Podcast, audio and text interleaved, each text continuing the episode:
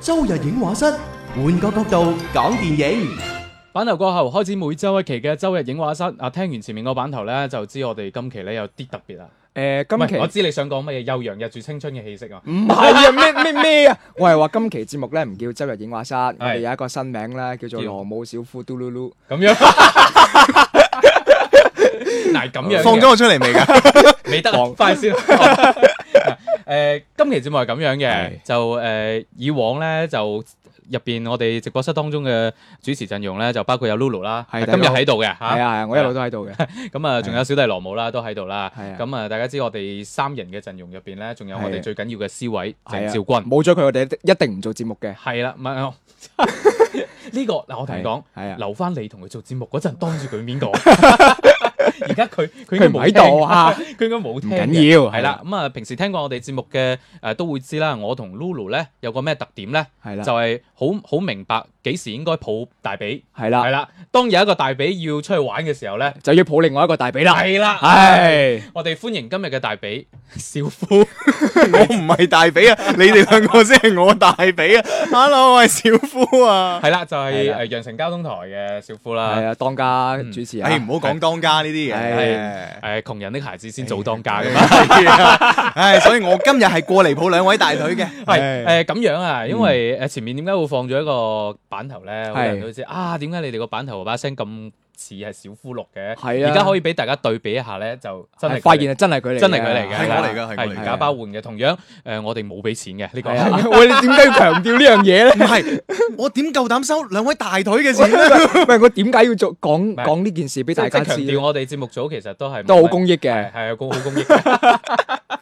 OK，翻 翻到我哋節目當中，因為今日咧就鄭照君老師就有要務在身啦 唔。係佢要求就話誒，要希望喺一個更加安靜嘅環境講一部佢好中意嘅電影。係進京城。係啦，係啦咁我哋咧就為咗鄭重其事，係啦，我哋決定放喺彩蛋環 節。係啦，等等佢自己講晒佢啦。係啦，係誒，同大家做埋預告添。係就誒、我哋同鄭老師分享嘅嗰部關於進京城嘅呢部電影嘅影評咧，嗯我哋會放喺彩蛋環節。而呢個彩蛋環節咧，只有喺新媒體嘅渠道咧先可以聽到啊。係啦，點樣喺新媒體嘅方式收聽到我哋節目呢？好簡單嘅，只要你手機入邊下載懶人聽書啦、喜馬拉雅啦，以及網易雲音樂喺入邊搜索周日影畫室就揾到我哋嘅欄目板塊噶啦。係啦，咁、啊，聽完我哋呢一段啊咁好聽嘅節目之後 咧，係啦，你可以關機轉 台啦。買版頭之後咧，仲會有係另外一段咧都好好聽嘅係彩蛋，係啦，嗯而且咧留意啊，陣間即係同鄭老師連線嗰陣咧，你記得係要同佢講冇咗佢我哋唔得。 梗係啦，啊啊 OK OK， OK，翻翻到我哋節目當中，今日咧嗯請到小夫上嚟咧，因為咧誒我哋就今日錄節目嘅上晝啊，嗯，啱啱睇完一部嘅電影。係，就一條狗的使命二，嗯誒、，呃講真，誒、呃因為我哋當時係三個人一齊睇嘅，所以係啊係啊今日咧我哋又抱住呢個抱大髀嘅呢個諗法啦，咁所以就嗯叫埋阿小夫上嚟啦。誒、呃嗯，小夫佢自己咧就睇電影同我哋有啲唔同嘅，係，係我哋睇電影最多，即係如果睇一部電影我唔唔中意嘅話，最多想走嘅啫。嗯，或者想鬧啦，係但係佢係會瞓覺嘅，所以咧佢就引入咗一個叫做乜鬼啊小夫睡眠指數，冇錯 啦，我覺得呢個係評價電影新嘅維度嚟嘅，係嘛？我覺得可以。誒，以後即係季節目咧，仲想採用多啲嘅話咧，就歡迎再揾我去睇戲嘅。雖然今日咧就睇戲，我意識到你哋節目嘅公益性質啊，我付出咗唔少嘅 金錢，仲做埋兩位大隊嘅司機。 誒咁呢個誒小夫嘅呢個睡眠指數咧，應用到我哋今日要講嘅電影係一個點樣嘅情況？陣間先講，我哋陣先間講嘅，先講翻部電影本身先。誒、係，其實誒、呃一開頭話要睇《一條狗的使命二》嘅時候咧，嗯我個人係有少少抗拒，啊好似成龍 咁樣，噹噹聲唔 喎。係真相，唔係因為咁嘅。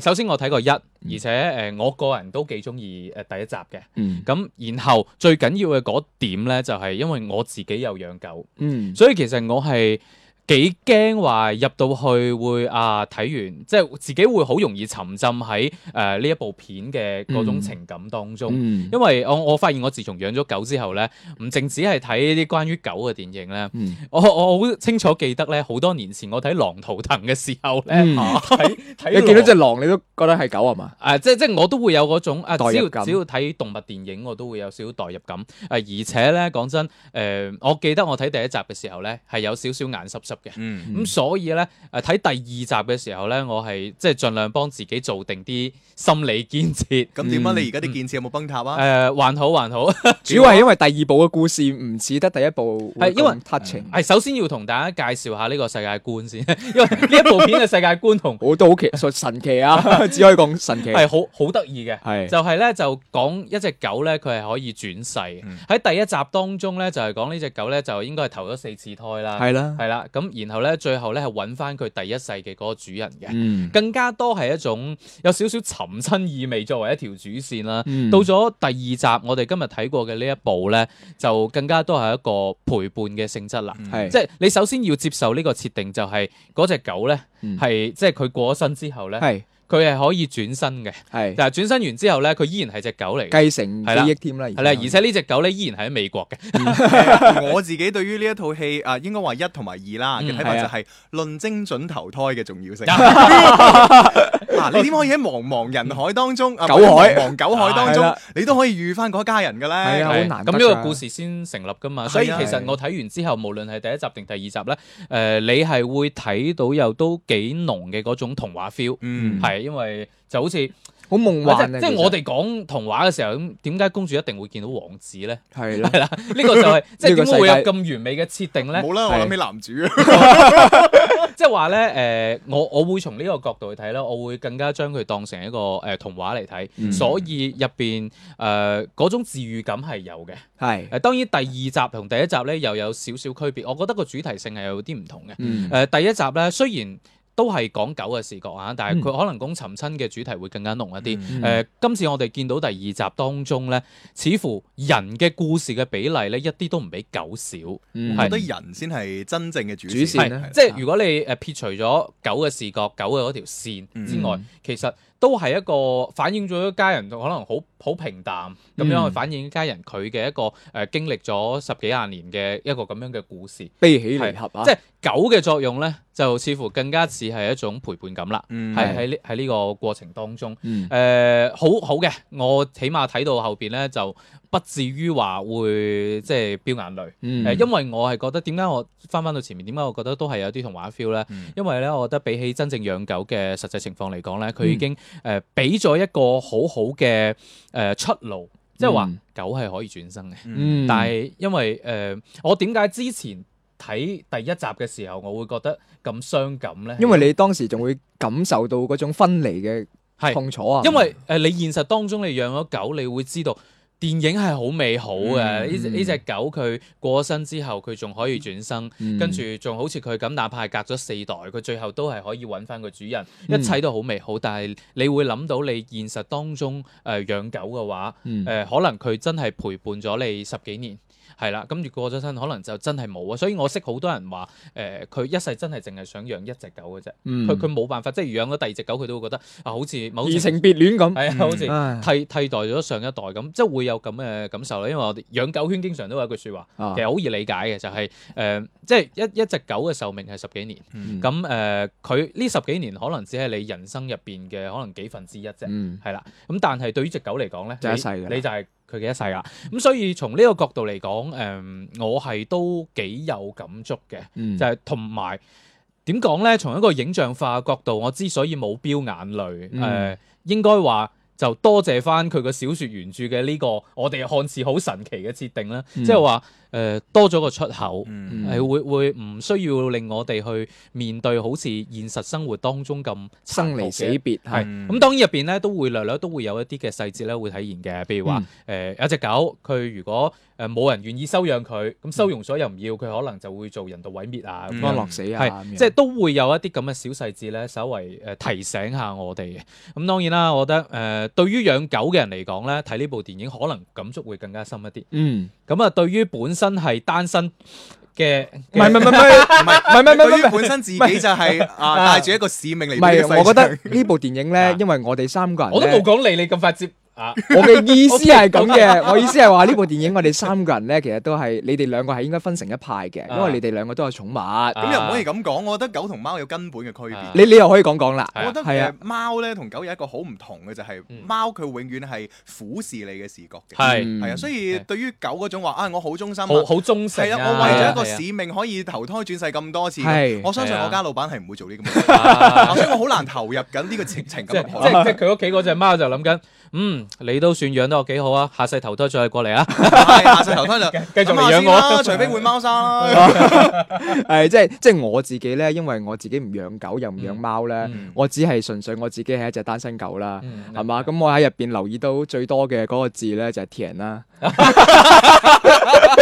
呢樣嘢其實我都幾中意嘅，即係包括係嘛嗯第一集佢嘅嗰個誒對白嘅語言風格。係係即即佢會係真係從一隻狗，係我我哋去睇會覺得，嗯嗯 你真係從一隻狗，因為佢好難理解人類嘅某啲行為。係例啦如係我啊啦接吻啦，係 係，所以就係甜啦。係例係如即係打電話，點解佢一定對住隻手喺度講？係啦係啦，嗯即係即係講翻部電影本身嚇，啊啱先當然只只不過係搞笑，即係我會覺得我從一個普通人，我又唔養狗嗯嘅一個視角去睇呢部電影咧，其實入邊有好多嘅遞進位啦、嗯銜接位啦，其實我覺得係做得未夠好嘅。嗯因為一部電影你成個跨度好大嘅，嗯對於可能人係始終都係呢班人，但係只係狗係不斷換嘅，係咁所以中間會有好多嘅你要轉場景或者轉嗯交代呢啲人物線索嘅時候呢，啊你會發現呢班人嘅性格突然之間會變咗啦，咁、嗯尤其是入邊嘅誒某一個角色誒、呃即係女主角嘅媽媽。嗯咁你會突然之間，誒、呢、個人嘅變化係你 feel 唔到佢嘅，嗯因為乜嘢而改變，你會覺得有啲角色嘅人設啦係唔成立嘅。嗯童話嗯係啦 feel 咯，其係啦實就係一種童話 feel。當然誒、呃你如果要去誒、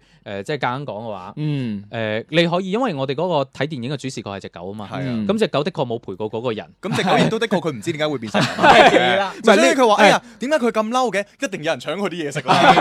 係呢個呢個係其中一個啦。第係二個誒、呃我比較執着嘅點咧，係呢部電影嘅誒，呃佢、有好大一個誒、呃表現嘅手法係通過嗰只狗嘅配音噶嘛。嗯啊佢有一個解釋到成個誒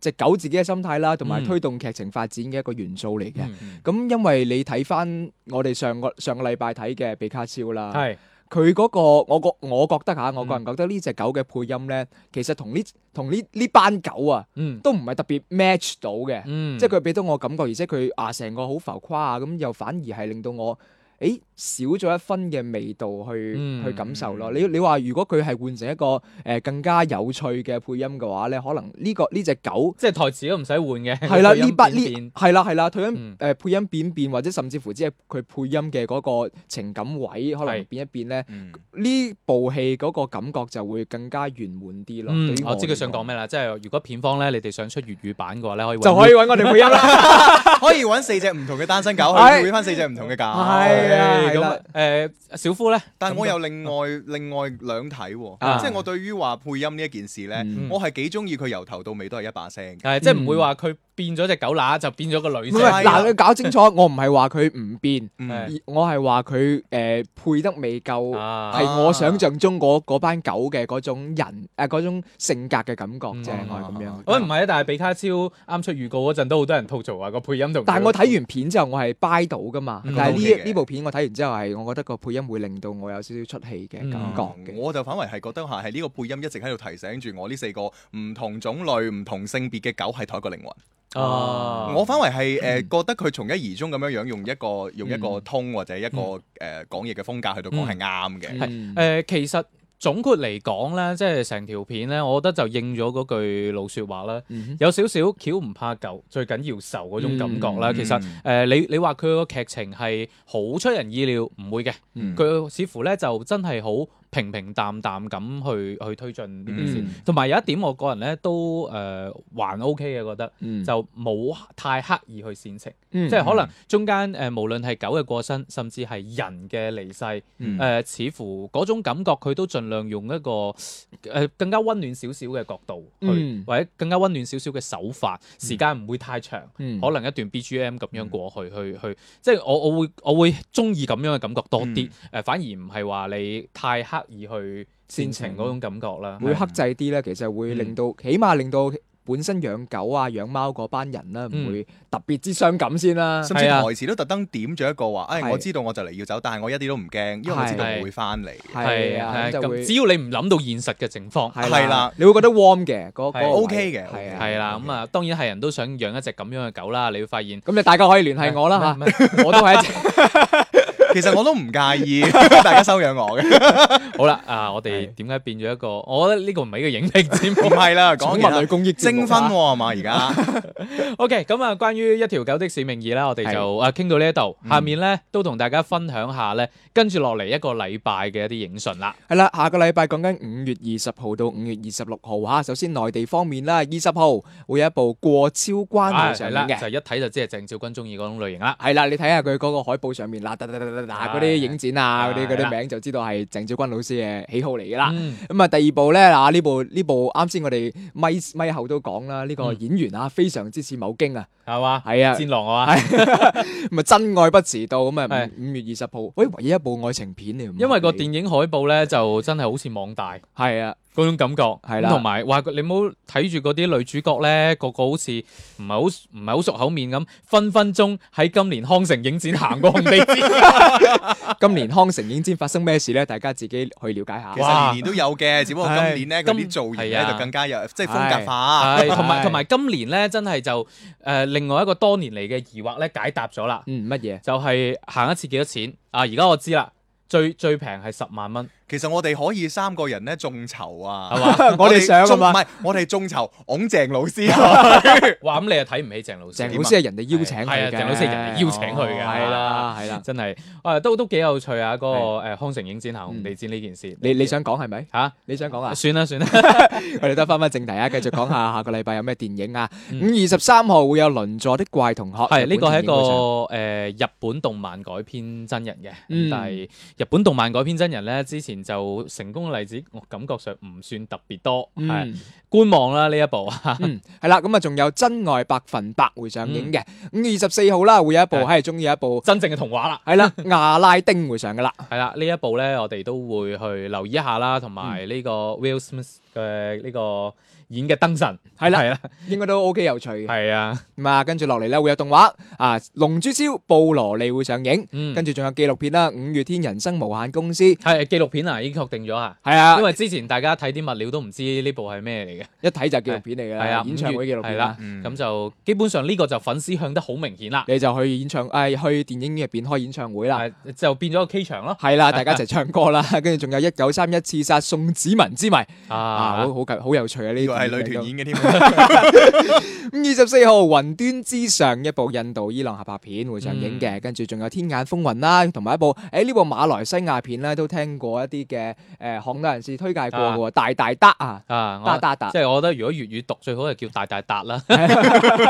幾幾有 feel 啊！係啦，馬來西亞方面嘅票房冠軍啊，嗯引進嚟內地啦。咁啊，講完內地咯喎，再講講香港方面啦。啱先嗯講完啦，阿拉丁啦，會喺五月二十三號香港上映嘅。咁啊，跟住同樣五月二十三號啦，會有魔童同埋另外一套嘅索爆高低戀。哇，我真係好中意嗰啲 港港片嗰標啲題名啊！ 係啊，咁啊，跟住仲有不老的戰績，以及我的後補媽咪，同埋友誼永固，唉，同埋呢個艾麗絲雪華誕啦，跟住呢個啊五月天人生無限公司，同樣會喺香港五月二十四號上映嘅。咁啊，大家歡一歡啦，係啦同期歡啦， 係啦。誒、再一次提醒各位，就我哋今期節目咧，電台版咧。係啦。就到呢度為止嚇、啊跟住咧，但係如果你係通過呢個互聯網嘅方式收聽咧，係啦係，啦，我哋嘅鄭老師又會回歸㗎啦，係啦，係啦，咁就誒、呃我哋會喺當中咧就會講另外一部嘅電影啦。係就啦，關於進京城啦。講真，近排誒、呃影院入邊嘅選擇唔算特別多啊，咁啊、應該係復聯四應該嚟到最後一個禮拜啦。嗯，咁、然後咧就除咗復聯四之外，其他嘅一啲三 D 嘅一啲嘅銀幕位咧都留咗俾比卡超嘅。嗯，咁所以喺呢個情況下，仲有乜嘢影片係可以睇嘅咧？嗯咁啊、我哋啱啱提到嘅一條狗誒、呃包括陣間我哋會講到嘅進京城咧。嗯，我哋都會講講我哋自己觀後感，咁、嗯然後咧俾大家參考下。咁如果覺得 OK 嘅話，你哋都可以誒進行一個選擇啦。下個禮下個禮拜我就應該會睇阿拉丁啦。系啦，我都會噶啦，好啦，咁啊，今期節目同大家做到呢度，下期節目再見啦喎。如果係新媒體版，等一等啊，唔好唔好唔好關注啊。OK，拜拜。拜拜。你點解唔 buy 嘅？哦，拜拜，呢喂，呢段可以擺埋入去咯。條先 cut 啊係嘛。嘛？好，而家先呢個都係彩蛋嚟。係啊。乜嘢係電影？電影係熒幕裡面嘅故事，電影係故事裡面嘅角色，電影仲係角色背後嘅人生。幕前資訊，幕後故事。周日影畫室，周日影畫室換個角度講電換個角影。度講電影。好，版頭過後，正式進入到彩蛋環節啊！係啦唔知大家聽完前面佢嗰啲節目嗰陣咧，係啦，會唔會有啲唔慣？誒、點解唔慣呢？即係因為少咗個人俾我哋揶揄一下。就多多咗另外一個咯。但係咧，誒係講真，我係有少少唔慣嘅。其實講真啦，係啊因為誒都同鄭老師工作咗咁耐啦，你係啊話一期節目冇咗鄭老師咧，我呢覺期得我就節目唔呢想做噶啦。係啊，承係諾唔啊到嘅。係啊，根本就唔叫周日影畫室嘅。我哋當時都已經覺得，唉，呢係一啊期如果冇鄭照君嘅話唉咧，點做啊？即做係我哋都唔想到啊更新啦。係啊，啊雖然雖然唔止一次啦，我就看你们两 个啊，係而且啦，我有一种预感啊，嗯以后会经常性的就换嘉宾呢、唔會啊㗎，啊一定唔係佢意思。思係換嘉賓啊，邊個係嘉賓？我同你啊。係啊，鄭老師係 OK 思維主持嚟嘅。唉嗱咁樣同大家解釋一下吓，嗯誒、就咁，因為我哋咧就始終都係認為咧嗯，冇鄭少君喺度咧，呢、呢個節目咧就好難搞嘅。咁係，但係咧喺我哋錄今日嗰期節目嘅時候咧，嗯，就鄭少君咧就又要出外去指導工作啦，係啊你知啦。哎呦，嗯係啦，而家全球仲係處於呢、個誒咩啊電影產業發展不平衡階段， 哇！ 我聽你點講，哇，真的好专业啊！需要佢去呢個業務扶貧。係係係啦，咁所以咧就冇辦法喺今日呢期節目當中咧、嗯就同我哋連線，咁係所以咧我哋係另外揾咗個時段，係啦係啦，我我哋亦都係穿梭時空啦，係啦，係啦，就同呢個鄭老師咧做一個連線嘅，咁當然啦佢有佢自己嘅需求嘅，係啦，就因為我哋呢個彩蛋咧有一個主題係，就係一部電影叫《進京城》，嗯，係啦，咁啊鄭老師話佢一定要親自出嚟講講呢一部電影哎嘅呦，嗯，係啦，咁啊下邊可以開始你嘅表演啦，我的天呐，话筒和灯光都准备好了。 呃，我是觉得为什么会提这部电影呢？可能呃，按我们平常的观众来说，听到这个名字可能就会嗯有一点点就没有什么特别大的兴趣点所在。嗯首先，我是觉得“进京城”这样的一个名字本身，它就没有什么特别大的吸引人的点。係呃，还有呢，就是有一些朋友可能就会去了解一下电影的这个呃故事梗概啊之类的，发现这部电影讲的是传统戏曲的，嗯而且讲述的是京剧起源的这样的一个故事。嗨所以可能对于很多的一些年轻的朋友来说，甚至有一些中年的朋友来说，他可能不太感兴趣。嗯，呃，咁點解你會感興趣嘅？然后因为我本身就有年龄了，我八十几岁了。啊， 呃，本身我是觉得中国国粹戏曲这样的一个主题是在年龄越长之后呢，对我来说更加的重要，或者是更加的感兴趣了啊。所以，首先我先关注到这是一个戏曲的题材，所以在这个进进京城在上映之前呢，我就有关注。嗯呃我是觉得在这样的一个嗯流量之盛的时代哈、特别是年轻文化的这种潮流，呃不断变化的一个时代，能够拍这种传统的文化元素的东西是一件特别难得的事情。嗯。呃，当然我在去看完这部电影之后，我说实话就是。呃，和我预料的是一样的，因为它在某些层面来说，它不算是一个优秀的作品，但是在某些内容元素方面来说，我是觉得中国电影又少它不行。嗯，其实我觉得他在我的心中是属于这样一个比较纠结两难的这样的一个状况，但是我还是要给金京城一个很好的一个评价，就是他电影的主旨是讲述京剧起源或者徽班徽班进京的这样的一个典故。嗯，我觉得从戏曲主题这一方面，他做的已经是很不错了，嗯不管是戏曲的舞台的呈现。还有一些这个呃所谓的一些京剧票友啊，或者是一些行家在看的一些术语啊，或者一些这个京剧的一些元素啊，我觉得是做的很很用心的。嗯还有一些演员真的是表演的特别好，特别是傅大龙，他哎在里面演演出的这个伶人越久的这样一个角色，因为他是一个男旦嘛，嗯从他的这个这个一一言一行，所有一些小细节，傅大龙表现的特别的好。系我是觉得这两部电影撑起了这部电影在我心中的这个地位。嗯呃，而且呢，我是觉得这两点做的非常的用心，而其他方面，像很多朋友苛责的，它没有电影的质感，很电视剧化，嗯而且在情感细节的描写非常的尴尬。嗯 但是我觉得，在我这种很纠结的两难的状况之下呢，我可能更加偏向于好的那一面吧。嗯所以我的满分是五星制的话，我会给他三颗星。当然，这三颗星完全都是给戏曲还有傅大龙的，嗯其啊他我。方面我基本上俾兩星半到啦，我會比你低一啲，因為誒、呃、當然我哋講翻呢個難得嘅呢件事嚇。誒、首先係難得啦，因為近期咧講真，你除咗復聯四同埋比卡超之外咧，就其他電影嘅生存空間並唔算特別大嚇。嗯，誒咁、所以咧就佢可以出嚟難得。另外咧就係、以一個京劇嘅作為一個主線嘅電影咧，誒、亦都係比較少有，亦都係難得嘅。係譬如話講起京劇，誒、呃即係京劇電影、嗯拍得好嘅，我哋自然會諗到陳凱歌導演嘅《霸王別姬》啦。嗯，拍得冇咁好嘅，自然會諗到陳凱歌導演嘅《梅蘭芳》 啦。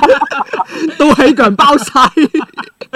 咁所以呢一部咧，係阿胡梅導演嘅今次嘅呢、個誒、呃出品咧，我個人咧雖然我肯定佢係難得嘅，誒、呃嗯但係都會有啲失望。但係咧誒啱先鄭少君提到咧，其實傅大龍嘅演出誒、呃我係真係好中意嘅，嗯甚至喺一啲眉頭眼額之間咧，彷彿見到咗。哥哥當年喺《霸王別姬》嗰種感覺係係、有啲位嘅，而且我特別中意佢入邊有一句台詞咧，就係話誒，我雖然演的是旦角，但我可不是娘們。 嗯係呢呢呢句台詞我印象非常之深刻，而且佢真係演得好好好多嘅嗰啲誒演京劇嗰陣嘅，當當然當時係未叫京劇嘅，佢、嗯其實係講話大概係喺呢個京劇真正誕生之前，可能五十幾年前嘅一個故事。嗯係啦，嗱，即係京劇嘅一個原型啦，一個前身啦，嗯你會睇到佢嘅嗰啲步伐啊，誒佢嘅微表情啊，嗯真係做得相當好嘅，呢樣肯定嘅。嗯 OK，下邊要講啲不滿嘅位啦。誒、其實除咗劇本之外，我知啱啱鄭少君係提到啦，應該係入邊嘅角色潤生啦，同埋嗯黃子文嘅嗰個情感線非常之尷尬啦， 甚至乎係個結局有少少刻意嘅大團圓啦，有少少多餘啦。咁另外咧，其實我最大嘅吐槽咧，係喺呢部電影嘅後期上。呢、個後期咧有兩個誒、呃最值得講嘅，第一個就係、呃我唔知喺電影入邊有冇呢一個個概念一唔一樣嚇。誒、係平時我哋睇動畫片，即係嗰啲新番嗰啲動畫片，我哋會提到一個分鏡嘅問題嘅。嗯就係唔同分鏡嘅組合，佢可以決定到啲乜嘢咧？尤其你去睇一啲誒、呃比較以動作見長嘅一啲動畫片嘅時候，嗯非常之講求分鏡，即係話你唔同嘅機位、唔同嘅鏡頭去展現出嚟，可以令到受眾咧。可以想像到佢連貫嘅動作係點做出嚟嘅，雖然你係唔同嘅機位去去望，嗯但係係呢樣嘢喺進京城入邊咧剪得非常之唔好。哦，即係會有一個斷裂感嘅，個斷裂感非常之強。嗯例如咧，誒、中間有一幕咧係誒男女主角誒攬住嗯啊，從個山上面一個山坡度慢慢碌碌落碌嚟落嚟。係啊 你有冇覺嗰度個分鏡係差到不得了噶？啊你明明碌下碌下碌下，下一個鏡頭，誒、哎已經瞓低咗咯。哦， 即係唔連貫係啦，啊，中間有好多呢啲位，嗯而且仲有一個問題，同樣都係後期嘅問題，我要強烈吐槽嘅，嗯就係我唔知點解入邊有好多嘅鏡頭咧，俾咗好強烈嘅濾鏡。嗯誒、呃而且嗰個濾鏡咧係打到係好朦朧嗰種感覺，其實睇落係好唔舒服嘅。你好似透過一個美圖秀秀嘅鏡頭去睇緊誒呢個電影咁樣。嗯鄭少君，你有冇留意到呢、個？呃，这个是肯定的，因为可能、呃这个从我的这方面理解哈，嗯，呃，胡梅导演年龄不小了，嗯他一向的这样的一些唔係啊，电影作佢而家用緊啲最新潮嘅濾鏡， 我彷彿睇緊抖音，你知唔知啊？呃，我是觉得有一些滤镜看起来这个其实挺老套的。嗯呃，就包括他在这个孔子啊，包括那个铜钱头的那个电视剧《红楼梦》啊，嗯嗯我是我是觉得他在这个传统文化元素的这方面呢，其实都是有心思的，但是一到真正剧情方面，就真的特别的土，真的是土。呃，不光是你所说的这个滤镜的这个问题，我是觉得，呃，涉及到你情感的这一方面走向呢，我觉得都是不在线的。嗯呃，我所以我是我是觉得这个电影就是真的就让人觉得挺挺难堪的，也是一半；嗯让人觉得挺欣慰的，也是一半。当当然，我是觉得在技术方面这些问题呢，我觉得我都已经 不想再谈了。 你已經好寬容㗎啦，即係对对我对对对，劇本嘅精細度係唔夠嘅，因為之前我同鄭少君都傾過啦，即係如果譬如話我哋去角度去睇咧，嗯會覺得咧誒、呃其實入邊惡狗嘅嗰個角色同潤生嘅嗰個角色咧，兩個人嗰種亦師亦友嘅關關係咧，互相鼓勵啊嗰種關係咧，誒、會係一個幾好嘅看點嚟嘅，但係入邊似乎花咗太多嘅筆墨啦喺一啲。呃唔知點樣形容比較奇怪嘅嘢上面啦，就反而係嘥咗時間。嗯， 係啦，因為包括入邊誒馬伊琍嘅嗰個角色咧，誒、我係認為入邊嘅情感線嘅元素咧係多餘嘅。誒咁誒，鄭少君有提到入邊啲對白 O K，咁我都承認佢 O K，但係我會覺得誒、呃，與其係你嘥時間講呢啲嘅情況下，不如放更加多嘅精力入去誒、呃我哋認為比較有意思嘅嗰條線啦。所以我哋會睇完會覺得誒、呃，會有一種感覺就係、傅大龍所演嘅呢個惡狗，佢嘅戲份我哋未睇夠，有呢種感覺。嗯係 啊，其實完全有更加多嘅故事可以發掘咯。是因为他那个整个人物，不管是从故事也好，或者是演员的塑造也好，真的是特别特别有戏。呃，我是觉得他才是真正的男主角吧，在我来看。嗯，嗯，好啦，咁啊，傾到呢度啦。其實對於《進京城》呢部片嘅話，我會建議話，如果你係京劇愛好者或者戲劇愛好者啦，嗯其實係或者你係馬伊琍愛好者，係嘛， 又或者你個傳統文化愛好者啦，係係我係覺得可以睇嘅，但係睇之前咧就做好一啲嘅心理準備，就係入邊嘅後期啦，同埋劇本啦。會令你有啲失落啊，嗯感可能會有啲失落感，要做啲心理準備。但係同樣都係讚一句，傅大龍真係演得好，佢係呢一部電影好大嘅一個加分項嚟嘅。嗯好咁啊、彩蛋同大家傾到呢一度啦，即係誒俾最緊要係俾咗個機會我哋啊，呢、個禮拜都冇冇失落到同呢個